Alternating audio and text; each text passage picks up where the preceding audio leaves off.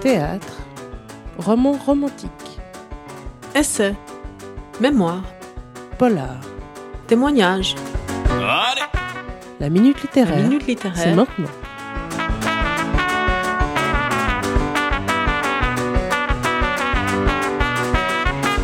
Bonjour, vous êtes sur la fabrique avec Paola. Bienvenue à toutes et à tous dans la minute littéraire, votre rendez-vous des nouvelles sorties. Aujourd'hui, quelques idées de livres à emmener avec vous en vacances. Tout d'abord, zoom sur Donne-moi des fils ou je meurs de Maud Yann Eyeret. Donne-moi des fils ou je meurs, crie Rachel à Jacob dans la Genèse.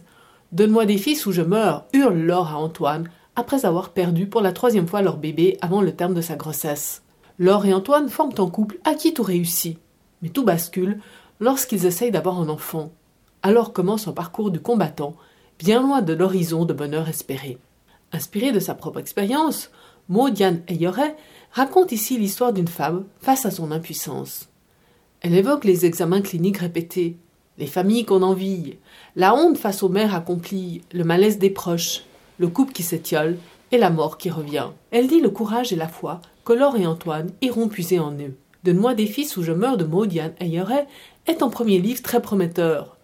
L'auteur brise un tabou et réussit à décrire la souffrance de cette maternité contrariée, sans tomber dans le pathos, avec en prime une très belle écriture. Et l'ouvrage est paru chez Grasset. Suzanne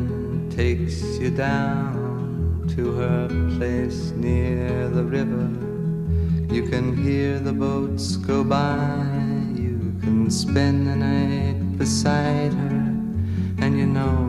she's half crazy. But that's why you wanna be there. Zoom maintenant sur les actes de Cécile Guido. Notaire de profession, spécialisée en droit de la famille, elle a mis son métier entre parenthèses pour se consacrer à l'écriture.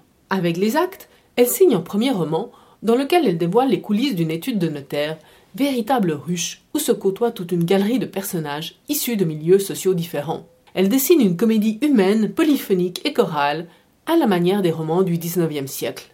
Et tout cela autour du personnage principal, Claire Castaigne. Une jeune femme de 32 ans qui roule à moto, a les bras tatoués, est inscrite sur un site de rencontre tout en étant une notaire très impliquée dans ses dossiers et touchée par les drames intimes de ses clients. Car dans une étude de notaire, les vies se nouent, se déchirent et se dénouent. Chacun y passe un jour, que ce soit pour l'achat d'un appartement, en mariage, en pax, en divorce ou encore faire une succession. Témoin des grands moments de la vie de ses clients, elle assiste à leurs joies, leurs peines, leurs rancunes et accueille toutes leurs émotions. Conçue comme une série télévisée, Cécile Guido a adapté son écriture au côté sériel de l'ouvrage. Du reste, plusieurs producteurs lui ont déjà fait une offre pour l'adapter. Les actes de Cécile Guido nous offrent une plongée en immersion passionnante dans le monde du notariat et c'est paru aux éditions Lattès.